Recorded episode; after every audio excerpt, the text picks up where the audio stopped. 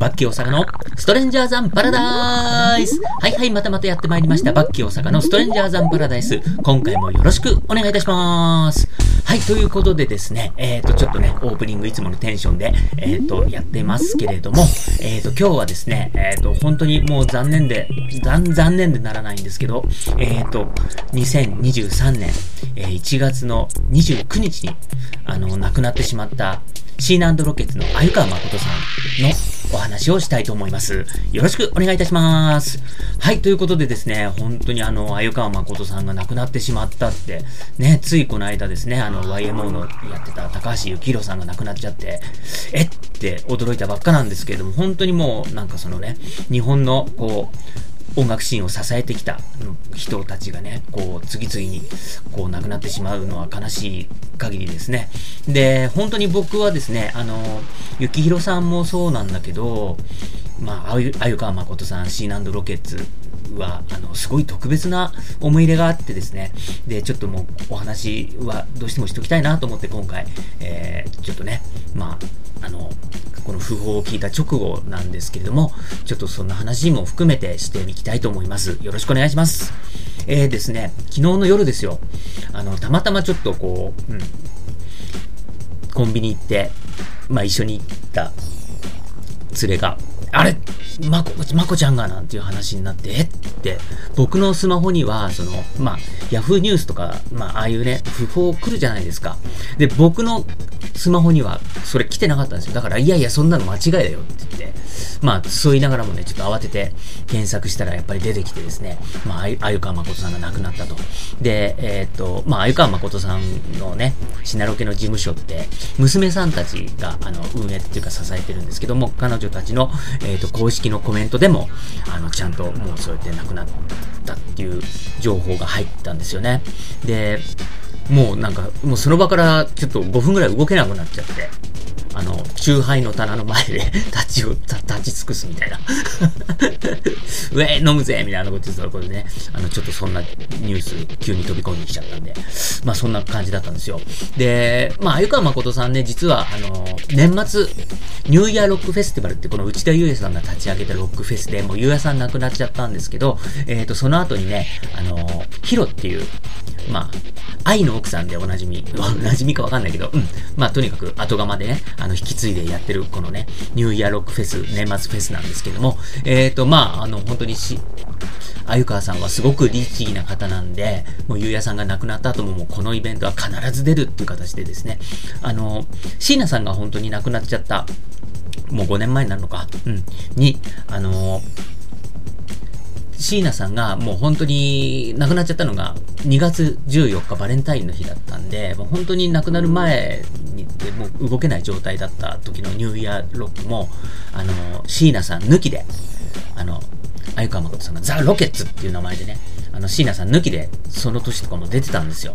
で、まあそんな形で出てた鮎川誠さんなんですけど、えっ、ー、と、本当にね、この年末のニューイヤーロックの1日か2日前に動画のコメントが、あの、公式の YouTube で上がったんですよね。で、もうご機嫌で、もう今年の年末もバリバリやるぜイエーイ!なんて言いながらもう、ね、あの、指にタバコ挟んで、ウェーイ!なんつっていつもの調子で。元気バリバリで、うん、ロックやるよ!イエーイ!ってやってたんですけどね。あの、当日になってからかな、あの、ちょっと急な体調不良、うん、急病のため、えっ、ー、と、まあちょっと、出演キャンセルになりましたっていうアナウンスが入って、で、その後も、えっ、ー、と、1月の10日過ぎぐらいかな、あのー、関西の方で、えっ、ー、と、ライブがあったんですよ。で、そのライブなんかもちょっと、あの、体調が戻らないんで、キャンセルします、みたいな感じで、結構心配だったんですよね。で、僕が心配したのは、僕、急にそのね、年末に、もう2日ぐらい前まで、イエーイなんつって動画撮ってたのに 急になんか、うん、体調不良って言われちゃったんで、コロナになっちゃったのかなと思ってたんですよ。で、まあ、鮎川誠さんって本当にヘビースモーカーでいつもタバコ吸ってバカバカバカバカ、もうインタビューの時だろうが何だろうが、いつもね、あの映像を必ずタバコ吸いながらやってるみたいなところがあるんで、もうなんかそういうね、タバコ吸いすぎな人とかがコロナになったらやばいじゃないですか、肺の病気で。だからなんかもうね、鮎川誠コロナになったら怖いなーなんて思ってて、なんかそうなのかなーなんて思ったら、まあ昨日ね、ね結局訃報が流れてきちゃったんですけれども、まあちょっと、あの、ね、癌だったと。で、本当にもう半年以上前に、もう嫁、5ヶ月みたいなことを言われながら、あの、それをね、こう、みんなに心配させたくないからって、こう、隠してね、あの、元気に貫いてきたっていうことだったらしいんですけど、まあ、びっくりしましたよ、本当に。ね、あの、ね、コロナで肺やられてんのかと思ったらそっちかみたいな ところで、本当にね、でも本当に去年はですね、あの、シーナロケッツとしてのライブももちろんやってたし、それ以外に、あの、もともとその、鮎川誠さんのシーナロケッツをね、あの、奥さんのシーナと一緒に組む前は、サンハウスっていうバンドをやってたんですよ。もう大学生時代からやってて。で、そのサンハウスっていうバンドの曲を、鮎川誠が今、今カバーして、自分も歌ってみたいな感じでね、あの、鮎川誠がやる、こ、サンハウスっていう、まあそういうツアーもずっとやってたんですよね。で、年明けに本来は、あの、そのツアーの続きがある予定だったんですね。で、まあそれもちょっとね、まあこういう形で、ちょっと、もう聞けなくなってしまったんですよ。本当に残念ですね。で、僕はですね、あの、3月の18日かな、ビクターロック祭りっていうね、あの、レーベルのレコード会社のビクターが、あの、毎年やってるフェスがあるんです。で、今回はスピードスターっていう、あの、ビクターの中でも、スピードスターっていうレーベルのアーティストを集めてっていうフェスコンセプトっていう形でやることだったんです。で、本当にあの、シーナロケッツもね、出演予定だったんですね。で、この頃には絶対元気なシーナさん、シーナさんじゃないや、えっ、ー、と、誠さん？うん、まこちゃんが見れるよなって、もう僕は信じて疑わなかったんですよ。だから、まあそのチケットもね、ちょっと取ってね、あの、ビクターロック祭りで久々にまこちゃん見ようかななんて思ってた矢先で、本当になんかね、こうやって話しててもちょっと辛い感じですね。はい。で、僕はですね、ねあの、いろいろご縁があってね、鮎川誠さん、ちょっとお世話になったんですよ。あの、僕は音楽ライターやってるんで、で、まあ書きたい記事とかいろいろあったんですけど、その中にやっぱりシーナンドロケッツのことを書きたいなっていうのがあって、えっ、ー、と、もう、2010、8年になるんですけれども、その時に、あの、取材のアポイントを取って記事を書かせていただきました。後から、まあ、その話も改めてしますけど。で、僕がですね、その、シーナーロケツ、なんでこう、ちょっと好きになってハマってたかっていう話をしていきたいと思います。えっ、ー、と、まずですね、僕はそもそも、内田祐也さんがめちゃくちゃ好きなんですよ。で、他のポッドキャストでももう祐也さんの話いっぱいしてるんですけども、あの、もうとにかく祐也さんが好きで、で、祐也さんが好きっていうことは、もう年末ははニューイヤーロックフェスティバルなんですよね。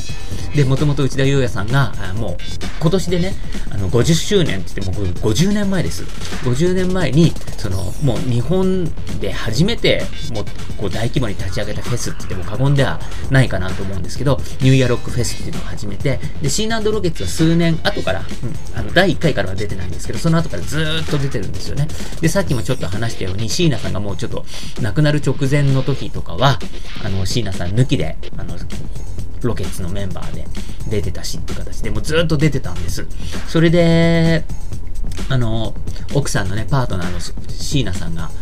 亡くなっちゃうんですけれども、で、その亡くなった後も、やっぱりシーランドロケッツっていう名義でずっとバンドも活動してるし、ニューイヤーロックフェスも出てるしっていう形でね、まあずっとそういう形で活動してるんですよ。で、2000年ぐらいに僕があの、ニューイヤーロックフェスティバルって必ずお正月明けの三が日3日の深夜とかに、フジテレビとかでね、必ずその様子を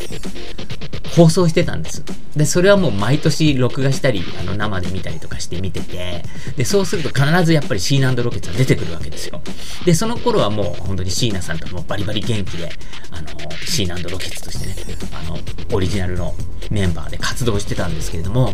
あの、まあ、椎名さんがですね、いかんせん結構、まあ、こう、声がですね、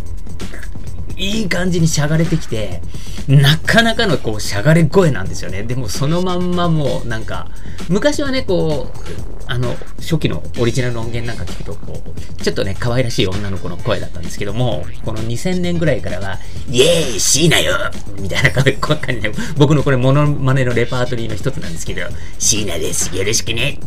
歌うよってもう、こういう感じ、もう歌もそういう感じなんですよ。レモンティーえーなんつって、すげえなっていう感じで、なんかあの そういう感じなんですけども、その感じも含めて、まあ、あの、もちろんギターが鮎川誠さんで、めちゃくちゃかっこいいわけです。で、僕もですね、あの、ニューイヤーロックフェスティバルが2003年に30周年迎えたんですね。で、この時はもうちょっと本当に生で行こうと思って行ったんですよ。2000 2002年から2003年、うん、この年が30周年で、この時は僕生で見に行きました。で、その時に初めてシーランドロケッツも生で見たんですね。で、この時のニューイヤーロックフェスは本当に朝までやってて、で、まあ普通は、あの、ちょうどこう、ね、年の切り替え、うん、深夜0時前後が、まあハイライト。一番盛り上がるところなんですね。だけど、この年はシーナンドロケッツが最後の最後まで出なくて、もう本当に最後の最後、もう4時5時ぐらいのところで最、本当に最後にシーナンドロケッツが出たんですよね。うん。で、だけどその時はもう本当に生でシナロケのパフォーマンス見て、まあさっきもちょっとね、あの、ふざけて言いましたけど、もう椎名さんの声がガラガラでなんつってね、もうそれも含めてめちゃくちゃかっこよくて、もう訳も分からず頭を振って盛り上がったっていうのも、これは本当に忘れらんない思い出なんですね。で、えっ、ー、とまあその時もそうだし、あと、やっぱりさっき言ったみたいにね、その、ニューイヤーロックのね、映像なんかももう毎年のように見てるんだけど、その時に、すごくね、それを見てるだけで、そのステージパフォーマンスを見てるだけで思うのが、あの、鮎川誠さん横でギター弾いて、ボーカルが椎名さんなんですけども、まこちゃんが、なんかこう、本当に椎名さんのことをこう、ステージ上でも慈しんでるみたいなね、なんかそういうのがすごい伝わってくるんですよね。これ、なんかうまく説明できないんだけど、あ、この人本当に奥さん椎名のこと愛してんだな、みたいな。なんかね、本当に曲のパフォーマンスロックでギャンギャンやってるだけなのに、なんかそういうのが見て感じ、伝わってきちゃうんですよ。だからなんかもうこの人間違いなくいい人だし、なんか、もう普通にギャンギャンのロックやってんのになんかそういうのも伝わってくるってなんかすげえなみたいなことを思って、ちょっとこう、絵も言われぬ、なんかそういうインスピレーションっていうか感銘を受けたんですよね。だから、かっこいいなぁ、もうなんか、そういう切り口見てもかっこいいなぁなんて思ってたんです。で、もう一つはちょっと遡っちゃうんですけども、僕があの、社会人になりたての頃に、あの、コピーライターで社会人始めたんで、いろいろこう、広告のね、うん、昔のこう、賞を取った広告とかそういうこう、年間みたいなこう、本とか資料があるんですよ。で、そういうのを見ると、えっ、ー、と、まあ、福岡のね、広告で、あの、福岡の老舗デパートで岩田屋さんっていうのがあるんですけど、この岩田屋さんの広告っていうのは、やっぱシーナランドロケツが結構出てるんですよね。それで、本当に、あの、鮎川誠さんと椎名さんが、もう本当にお子さんたち、まだ子供がちっちゃい頃のね、家族で写ってる写真とかがあって、なんかその、ロックの人がね、こう、家族の写真を見せるみたいな感じがね、またこれかっこいいんだな、なんか、すごい素敵だなっていう感じ。うん。なんか、そう、すごい素敵な生き方、かっこいい生き方してるなっていう感じなんですよ。だから、なんかもうそのね、本当に岩田屋の広告の家族写真みたいのちょっと見るだけでもなんか、うわ、すげえかっこいいな、なんかもうただロックなだけちゃうな、みたいなことをすごく思わされて、なんかすごく、なんか印象が良かったというかね、なんかすごくそういうイメージもあったんですよね。で、生でやっぱりパフォーマンスを見て、なんかその奥さんを慈しみながらギャンギャンのロックをやってる様子とか、なんかそういうのが、なんか他のロックバンドとかには普通なかなかないなっていう、なんかそういうものを思わせてくれるのが、やっぱりシーナンドロケッツだったなっていうのですね。そこら辺からなんかすごくやっぱり気になるようになってきたんですね。で、もう一つちょっと気になるようになっちゃったのは、あのーライブで見て、もう椎名さんの声が結構ガラガラなのに、本当にこの声のままレコーディングしてんのかなみたいな感じで、なんか、それでアルバム聴くようになっちゃったりとかして、ね、なんかそう。まあ、あの、それでもね、あの全然かっこよくって、で、その頃の、えー、っと、ライブアルバムとかもあるんですよ。で、爆音ミックスってタイトルのね、すごい、あの、ライブベストみたいなアルバムがあるんですけど、それもね、もう本当にね、椎名さんの声ガラガラだけどもかっこいいっつって。で、まこちゃんも、あの、もう椎名の声も、あの、昔とだいぶ変わったけど、今の椎名の声も含めて俺は好きよ、みたいな感じでね。これ、あの、鮎川誠さんのモノマネで僕のレパートリーなんですけど、だから、あの 一人で、あの、モノマネでシーランドロケツというかできるんで、あの、もしご要望があればいつでもやりますんで、よろしくお願いします。なんのこっちゃってね。はい。まあそんな感じでね、えっ、ー、と、まあ、あの、ニューイヤーロックで生で見たよ、みたいなところですね。それから、えっ、ー、と、2004年にですね、シーナンドロケッツのリミックスアルバムが出たんですよ。で、エレクトロケッツっていうアルバムだったんですね。で、あの、それの一曲、 Lazy Crazy Blues っていう、まあこれもシナロケの代表曲なんですけど、これを僕のまた大好きな岡村康之さんがリミックスしてたんです。で、その岡村ちゃんがリミックスしてたよっていうことで、そのなんか、リリースパーティーっていうのが開かれたんですね。で、それ、今はなき代官山のエアっていうクラブがあって、そこでやったんですね。で、その時に僕、その、まあ、パーティーイベント行ったんですよ。で、その時に、やっぱりあの、もう、鮎川さん一家が、あの、家族、お子さんも一緒にっていう形で来てました。で、こう、バーカウンターみたいなところがあって、もうね、あの、鮎川誠さんも椎名さんも、もう、あの、イメージしたまんまの格好でいるんで、一発でわかるんですよ。おお本物だみたいな感じで。で、なんかこう、うん、あの、椎名さんと目があってね、ニカッとか、ニカッとかされて、ドキッとしたりとかね、なんかそんなことがすごく思い出されます。で、その頃は僕なんか、まだ、若かったというかあれなんで、なんか、うわ、シーナさんだ、やべえみたいな感じで、なんか近寄れなかったんですよ。今だったらなんかもうね、すごい話しちゃったりするんですけどね、なんか、まあ、そんな感じで、おおやべえ、目が合っちゃったみたいな、おおみたいな感じでね、終わっちゃったんですけど まあそんな思い出があったり。ちなみにその、えっ、ー、と、クラブイベントの時は、もう本当にホールでね、このエレクトロケッツのリミックスした C、C ロケッツの曲がガンガンクラブフロアで流れて、で、2階のフロアで、こう、ちっちゃい DJ ブースみたいなのがあって、そこでは、本当に岡村康之、岡村ちゃんが、あの、DJ やってました。うん。まあ、それもね、すごく思い出深くて。で、まあ、その岡村ちゃんの DJ を一番見たくて行ったみたいなのがね、ちょっと本音だったところなんですけどね。まあ、そんな感じで、ちょっと、まあ、出会いがあったりとかいうことがありましたね。で、その後はですね、えー、っと、2009年になるかな、えー、ワールドハピネスっていう夏フェスが始まったんですね。えで、これはあの、新木場降りてすぐの、えっ、ー、と、夢の島公園っていうところで、えっ、ー、と、2019年までかな、うん、あの、10年間続いたフェスなんですけれども、えっ、ー、と、これはですね、えっ、と、それこそ YMO の高橋幸宏さんと、えムーンライダーズの鈴木圭一さん、うん、この二人がですね、えっ、と、立ち上げてという感じの、えっ、と、まあちょっと大人向けのフェスなんです。だから、大鳥に YMO が毎年出るみたいなで、この時もですね、えっ、ー、と、第1回のこのワールドハピネスに僕行ってるんですよ。で、えっ、ー、と、大鳥が YMO なんですね。で、なんかもう2000年代とかになって、YMO をリアルに生で、なんか見える、見れること、見れるんだと思ってね、すごくそのそのことにも感激したんだけど、えっ、ー、と、大鳥 YMO の1個前のアーティストがシーナンドロケッツだったんですよ。で、このね、ワールドハピネスっていうフェスは、まあ、この時第1回だったんで、まだそんなにお客さんがブワーって感じじゃなかったんです。だから僕もチケット取ったら本当にもう真ん前の芝生のめちゃくちゃいいところ陣取れて、だから本当にね、あの、シーナンドロケッツも、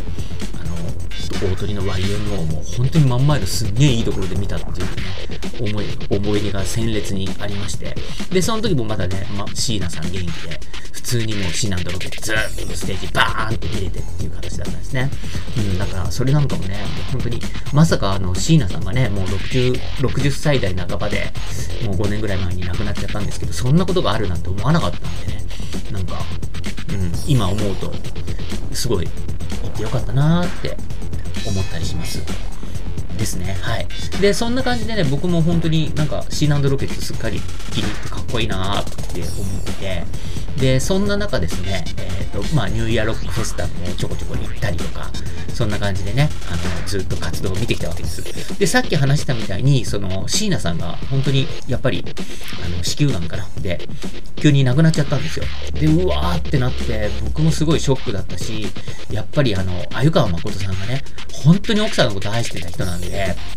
まあ、ショックだろうなと思ったんですけど、あのー末娘の、うん、ルーシー・ミラーって 言ってるね、あの、うん、ルーシーを、えっ、ー、と、ボーカルに据えてですね、えっ、ー、と、シーナーランドロケットを再結成というかね、再結成じゃないな、うん、あの、再始動っていう形ですかね、してっていう形で、すごい軌道に乗ってる、もうこの2、3年、もうめちゃくちゃ調子いいんですよ。で、すごいいい感じでやってて、で、そんな、あのー、まあ、ルーシーさんもね、えー、とボーカルに呼んで、すごい乗ってきて、で、シーナンドロケッツ自体も、も、えーと、デビュー40周年っていうタイミングで僕取材させていただいたんですね。で、その時にちょうどあの、NHK でシナロケのね、この、まあ、鮎川誠さんと椎名さんが若い頃に出会ったみたいなのがドラマ化されたんです。で、これが有名ドリームっていうドラマなんですけれども、このドラマがね、めちゃくちゃいいんですよ。もう本当にあの、ロック好きの鮎川誠さんと椎名さんがね、うん、あのもう椎名さんがすごいロック好きで、もう家飛び出してなんかあの、こうね、ライブハウス行っちゃって怒られるみたいな、なんかそういう日々を繰り返して、で、まこちゃんに出会うんですけど、まあそういう話がね、こう、ドラマ化されてて、これがやっぱ良くって、なんか、すごいますます好きになっちゃって、で、まあそれと同じぐらいのタイミングで僕、ちょっとね、あの、韓国語教室っていうのを 通ってるんですけど、そこに一緒に通ってる、あの、イノさんっていうね、うん、おじさんがいるんですけど、このイノさんが、やっぱりシーナンドロケットすごい好きだよ、なつって、ライブとかもちょくちょく行ってるよ、なつって、じゃあ今度一緒に行きましょう、なんつってね、あの、ちょっと行くようになったりとか、まあそんな感じでどんどんこのシナロケ熱がここら辺から僕の中でも上がってきて、本当にあの、下北沢のライブハウス見に行ったりとかするようになったんですね。うん。で、そんな矢先で、やっぱりすごくちょうどね、40周年だとかね、テレビドラマ化されたみたいなことがあったりとかで、機運が高まって、えっ、ー、と、まあちょっとね、取材させてくれっていう形でね、えっ、ー、と、オファーをしたら、あの、OK いただきまして、で、この、あの、取材記事はですね、本当に僕の、えっ、ー、と、いろいろ音楽ライターとしていろいろ書いてきたんですけども、本当に僕の書いた代表的な一本って言ってもいいかなって思ってるような、すごくいい素敵ないい記事になりました。で、この記事は本当にね、あの、まあ、ウェブ記事なんですけれども、えっ、ー、と、まあ、3ページにわたってこう、ちょっと濃いめの、あの、展開してるんですけど、最初がね、やっぱりどうしても、あの、椎名さん亡くなって、今どうなってる椎名ロケッツ、シーナンドロケッツみたいな話と、で、あとね、ライブレポート、2箇所のライブレポートを書いてるんですね。で、1箇所は、あの、40周年記念の、その、ライブですね。で、もう一個は、あのレモンティーっていうあの、シナロケの本当に初期のね、代表作。これがあの、シングルカットされたよって、それのリリースパーティーっていうのがあって、その時に、あの、実際お会いして取材とかもさせてもらった、インタビューさせてもらったんですけど、まあ、その時もね、うん、あの、ライブレポートっていう形で、2つのライブレポート。で、最後に、インタビュー記事っていう形にしたんですよ。で、本当にね、この時もね、ほんあの、鮎川誠さんといろいろお話しして、で、ボーカルやってるそのね、末娘のルーシー・ミラーさんとか、あとは、えっ、ー、と、まあ、マネージメントをしている、まあ、椎名さんと鮎川さんの、えーと、娘さんって3人いて、上の2人が双子なんですよね。で、あの、長女の、うん、陽子さんがモデルをやっていて、で、次女の純子さんが、えっ、ー、と、まあ、シナロケのマネジメントをしてるという感じで、僕はだから、その次女の純子さんとやり取りさせていただいて、っていう形だったんですね。で、えっ、ー、と、インタビューは、もう、まこちゃんとルーシーさんに話を聞いてっていう形でね。で、その時にね、僕すごくあの、印象的だったのが、あの、鮎川誠さんって、ステージ立ってこう、MC とかね、いろいろすると、テンション上がってるかなんかしないけど、大体何言ってんかわかんないですね。オッケーありがとうイェーイ今日もロックでぶっ飛ばしていくぜえいなんつって、なんかそんな感じでね、まあ、それ、それも可愛らしいところであるんですけども。んで、まあ、そんな感じなんで、インタビューして、やっぱり、あの、お話どんな感じで聞けるのかなと思ったら、すごく理路整然としてて、いろいろね、あの、あれは1970何年の時のことよ、なんつって、もう年齢、年代と、ね、年代と何月の出来事みたいな、そういうことまでちゃんとスッと出てくる感じでね、あの、あの人ね、九州大学出てるんで、やっぱり博学っていうか頭いいんですよ。だから、なんかもうそういう感じで、あの、ライブステージでね、イエーイやるぜ今日も頑張ってやるぜイエーイみたいなのと全然違って、ちゃんと喋れんじゃんみたいな感じの で、あの、本当にインタビュー楽しくって、で、あの、その時に僕、あの、JAF の絡んだ媒体、あの、自動車のね、JAF の絡んだ媒体やってたんで、えっ、ー、と、ちょっと車の話とかもお聞きしたんですよね。そしたら、あの、椎名が、あれよ、椎名がもうアメ車大好きで、もうガンガンぶっ飛ばして大変だったのよ、なんていう話もしてくれたりとかね。なんか、本当にちょっとそういった面白い記事になってね、すごく思い出深くて、うん。なんか、ね、本当に僕の代表作の記事だし、すごく思い出としてもめちゃくちゃ素敵な思い出になりました。で、そんな形で本当にあのライブとかもいっぱい行くようになって、で、あとはですね、えっ、と、一番あのレイテストアルバム、さいまあ、一番新しいアルバムがですね、うん、えっとですね、Live for Today, Live for Today。まあまあ、こういうタイトルのアルバムなんですね。で、これが、えっ、ー、と、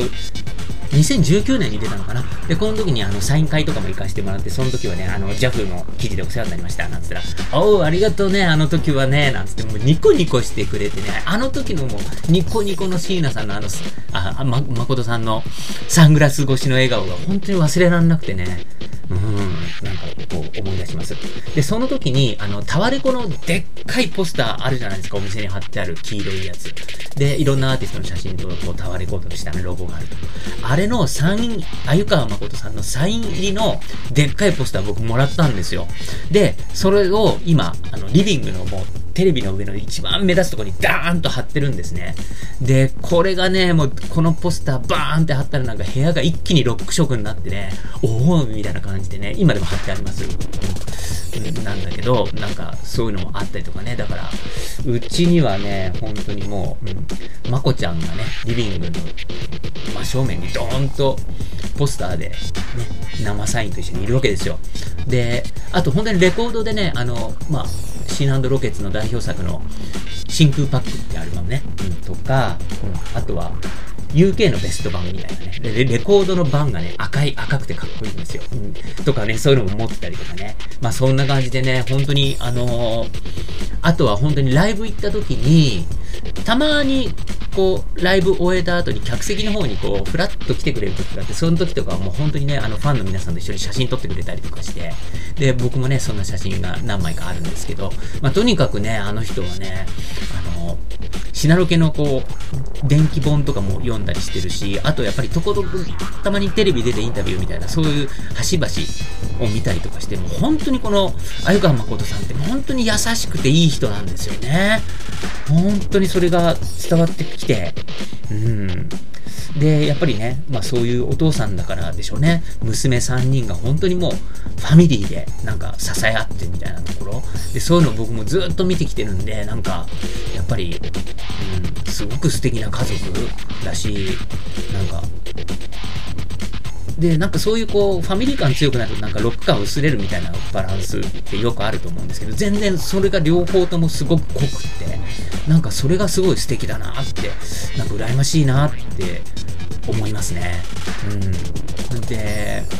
本当にライブの後とかね、あの、椎名さん亡くなった後にね、うん、最後にね、天を指さして、椎名なんつって叫んだりとか、なんかそんなところも含めて、うん、なんか、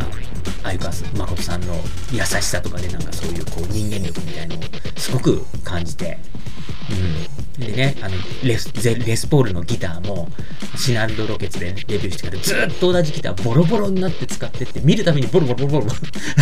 ボロボロになってるんですけど、まあね、そんなギターを抱えてる、もう、まこちゃんがかっこよくてたまらないっていうね。まあちょっとね、あの、レスポールのギター、ど、どうなるんだろうなーなんて思うと、ちょっとまた